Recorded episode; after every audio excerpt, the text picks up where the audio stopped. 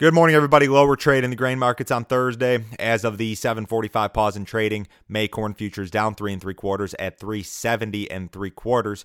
May soybeans down seven cents at 885. May Chicago wheat down five and three quarters at 530.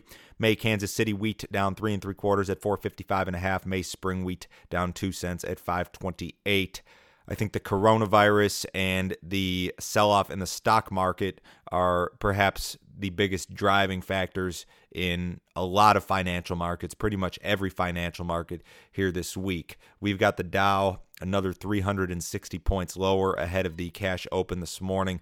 So we have lost, as of yesterday's close, about 9% uh, from the all time highs just in five trading sessions. And we will be uh, about 1% lower on this morning's open. So this has been a, a, very quick and very nasty correction in the stock market. And of course, this all goes back, or I think it, at least the catalyst for this was the coronavirus and the spread of the coronavirus into countries that are outside of China. Um, there's now a longer list of countries that have seen more than 25 cases reported. Um, those countries include China, South Korea, Italy, Japan, Iran, Singapore, Hong Kong, the United States. Thailand, Taiwan, Germany, and Kuwait. So um, there continues to be some some talk, you know, from the governments around the world about this thing turning into a global pandemic, into something that spreads uh, further and further and further, and um, the impact on the economy could be very much negative. So that's that's the story here for the moment. Now, in China, there was a report this morning that the backlog of containers at Chinese port, ports is actually being eased. Dock workers returning to their posts after travel curbs kept them home recently. There had been a bunch of digestion at ports in China uh, because of, of the virus, and things are actually turning in the right direction there. So that's uh, perhaps one positive.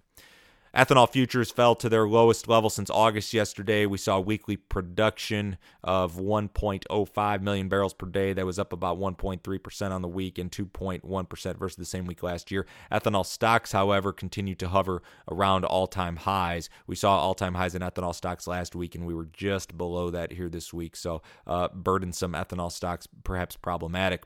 In related news, the Trump administration may reduce biofuel exemptions for some U.S. oil refiners. And uh, this is chatter, not confirmed yet, but RIN prices took the news seriously. They were up 25% yesterday on talk that the Trump administration would trim these exemptions. This has been a hot topic among the farm lobby, among farmers. Ag groups, of course, have been highly critical of those exemptions, which reduce demand for biofuels like ethanol. So this could be a big win for corn growers. I imagine uh, we will hear more sometime very soon.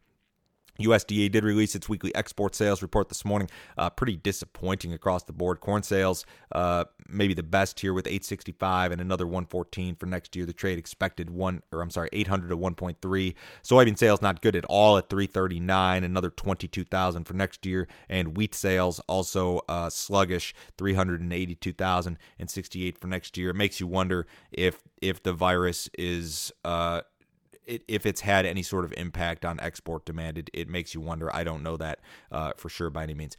First notice day uh, for March grain futures is tomorrow, which means that uh, if you've got a long futures position in any of the markets, or if you've got a basis contract in any of the markets, corn, soybeans, or wheat, uh, they're going to make you price that today at the very latest if they haven't done that already.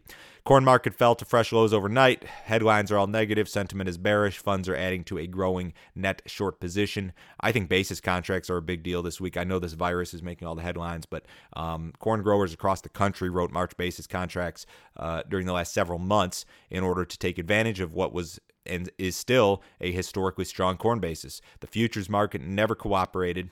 It's very normal for futures to weaken into these delivery periods, forcing farmers to make bad sales on those basis contracts. This is something that we've seen time and time again. We've also seen spike lows in the corn market and then subsequent recoveries occur many times around these delivery periods. So it would not be unprecedented at all for the market to post some lows this week and then rebound uh, after all these basis contracts and and uh, March futures are cleared out. Um, but you know we've got in, in a normal instance, that would be maybe your only story or, or one of the stories. But this virus thing is is just as big, if not a bigger story.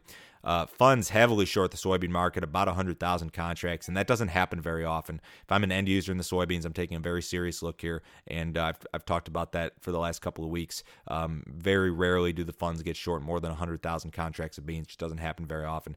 Um, other than that, same thing as corn. Uh, sentiment's bearish. Uh, funds are heavy short. China still basically absent from the market. Not anything good to talk about in the bean market.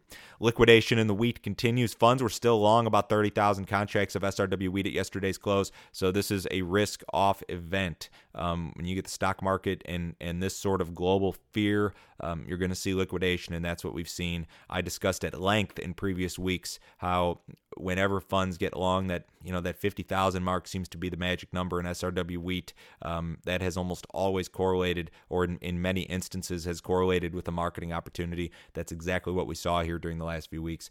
Cattle market's really gotten beat up here. Cash cattle traded uh, down to 115 on the Fed Cattle Exchange, and, and USDA also reported some light cash trade at 115. So pretty ugly stuff there. The Dow's down 370, S&P's down 45, bonds are up, U.S. dollar sharply lower, crude oil down $1.84 at 46.88 in the April WTI, gold and silver up a little bit. If you'd like some more information, visit my website www.standardgrain.com. Go to that website, click on Grain Marketing Plan. If you need help with your grain marketing, sign up for that service, $49 a month. You will know when and how I'm marketing corn, soybeans, and wheat throughout the year. Everyone have a great day. We'll talk to you Friday.